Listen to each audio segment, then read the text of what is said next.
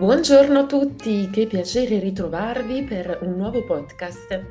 Per l'episodio di oggi vi parlo delle Cinque Terre. Cinque Terre che è un luogo magnifico, un luogo incantevole. Le Cinque Terre sono dei borghi incantevoli affacciati sul mare della Liguria e ve ne parlo oggi.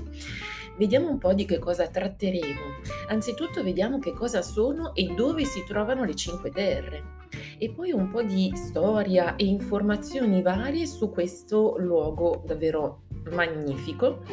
E poi ecco, eh, vedremo anche perché le Cinque Terre sono state inserite come sito UNESCO e poi ancora i posti più belli da visitare alle Cinque Terre. In particolare vi parlerò di tappe eh, irrinunciabili quando andate in questo luogo poi anche mh, mm, riusciremo un pochino a parlare dei prodotti tipici delle Cinque Terre. In particolare vi consiglierò due specialità da provare assolutamente. Prima di partire però per questo viaggio che ci porta in Liguria, nel nord Italia, nel bel mar Ligure, vi raccomando, vi consiglio come sempre di abbonarvi al, al, mio podcast e anche al canale YouTube. Ci sono molti video davvero secondo me interessanti e utili per tutti gli appassionati dell'Italia.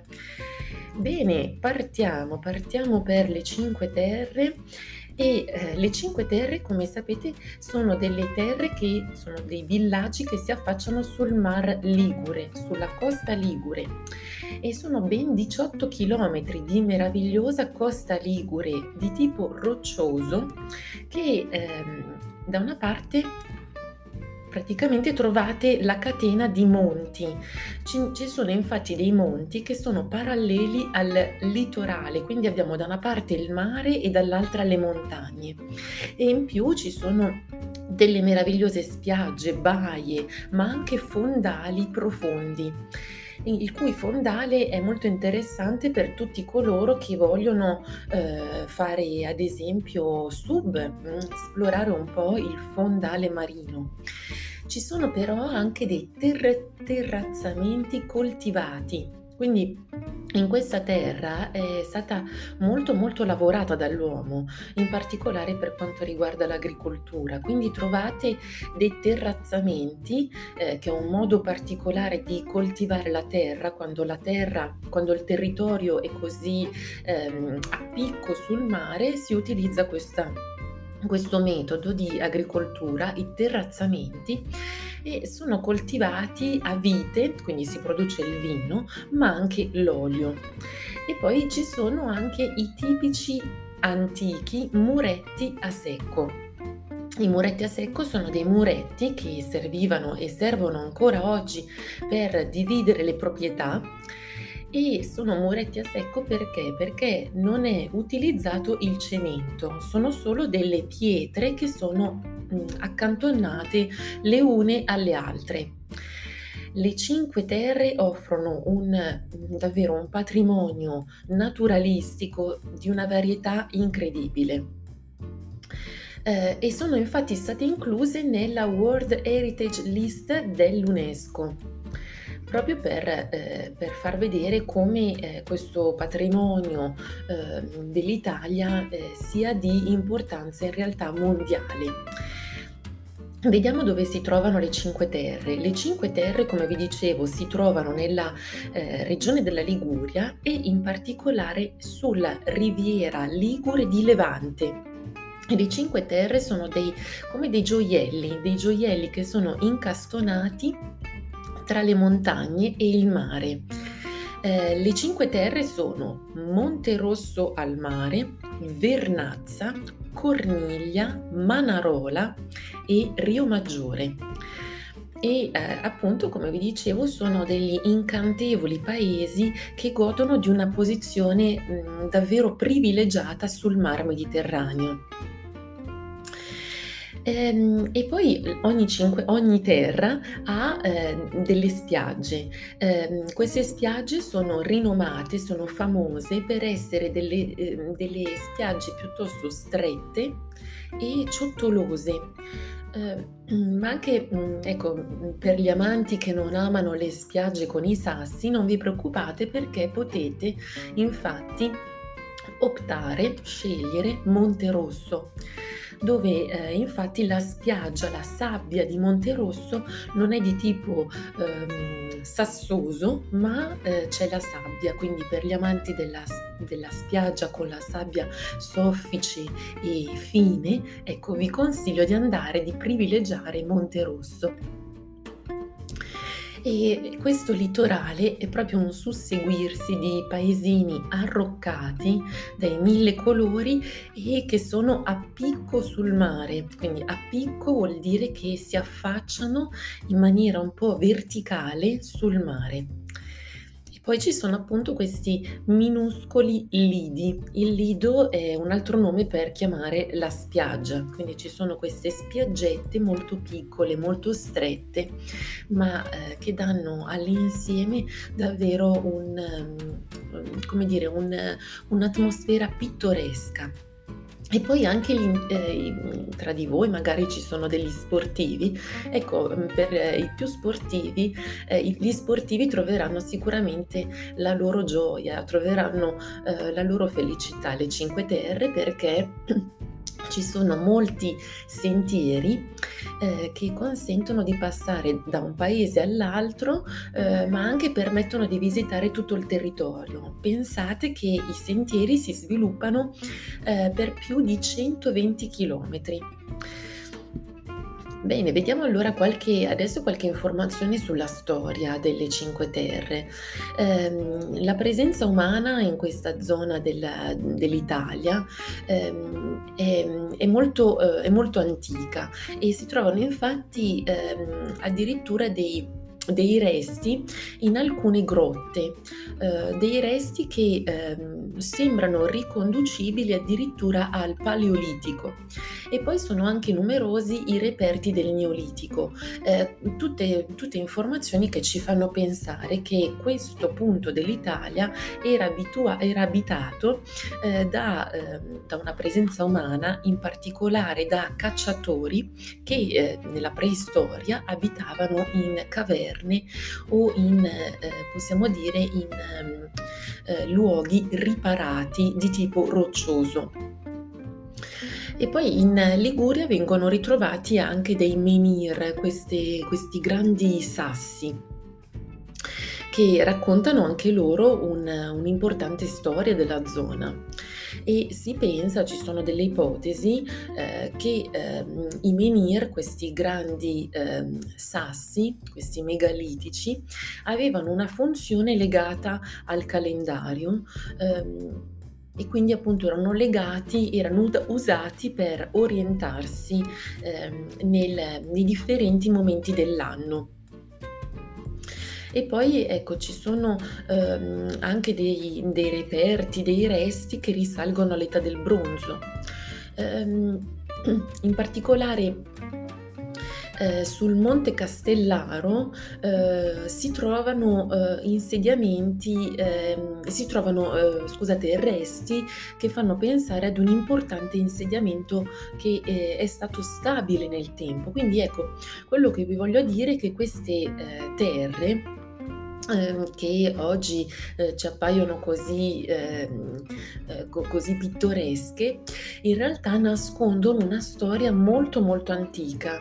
E se siete appassionati di preistoria in particolare eh, potete trovare dei resti interessanti nelle grotte ehm, o appunto anche i menhir, eh, questi, ehm, questi sassi grandi, megalitici, quindi grandi sassi che ci fanno proprio pensare a un, un inizio della storia delle Cinque Terre molto molto ehm, eh, antica e collocata in un passato lontano. Come vi dicevo, le le Cinque Terre sono diventate patrimonio dell'umanità UNESCO nel 1997. Um, perché? Perché eh, sono considerate un sito culturale di un valore eccezionale. E perché? Perché rappresentano in particolare una perfetta eh, armonia ehm, a livello di interazione tra uomo e natura. Infatti in questo, in questo luogo d'Italia vedete proprio ehm, secondo me una, un tratto tipico dell'Italia, e cioè eh, questa armonia, questo lavorare eh, il territorio, ma in maniera armonica, senza distruggerlo, ma ehm, riuscendo a collocare eh, diciamo, l'uomo e i villaggi, le città in un contesto naturale eh, davvero appunto riuscito ehm, e c'è proprio un paesaggio culturale e eh, naturale che ha raggiunto una qualità, eh, secondo me, eh, panoramica eccezionale, davvero. Ehm, e poi ecco, come vi dicevo, il Parco Nazionale delle Cinque Terre è un parco meraviglioso che potete esplorare a piedi o anche in, in mountain bike o in bicicletta, perché pensate, eh, come appunto vi anticipavo, ci sono ben 120 km di percorsi panoramici quindi potete trovare mhmm, davvero quello che eh, più vi, vi piace. Ci sono anche dei percorsi che vi consentono di andare eh, a visitare i vigneti i vigneti, cioè dove le piante eh, che producono il vino, in particolare il vino passito locale, che è molto pregiato e si chiama Chacquetra. Ehm, oppure ecco anche altri sentieri, altri percorsi che vi portano magari alla scoperta di insediamenti antichi, proprio come quello che ehm, abbiamo detto poco, poco prima. Vediamo adesso qualche, non tutti, ma qualche piccola indicazione sui posti più belli da visitare alle Cinque Terre, dei posti irrinunciabili. Allora, la prima tappa è sicuramente Monte Rosso al mare, che è una località turistica con molto rinomata con ville eleganti, eh, ma anche una bellissima spiaggia di, di sabbia, come vi dicevo. E poi ci sono i tipici carruggi.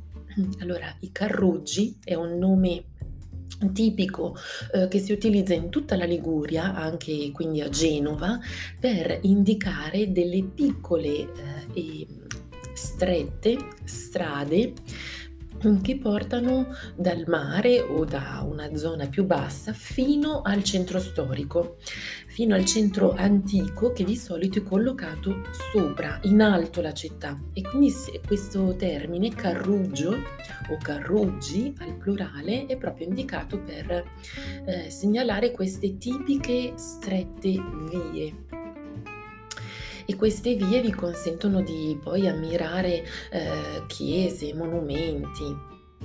Eh, in particolare eh, a Monterosso al Mare si trova un parco letterario che è dedicato al grande poeta eh, italiano del XX secolo Eugenio Montale.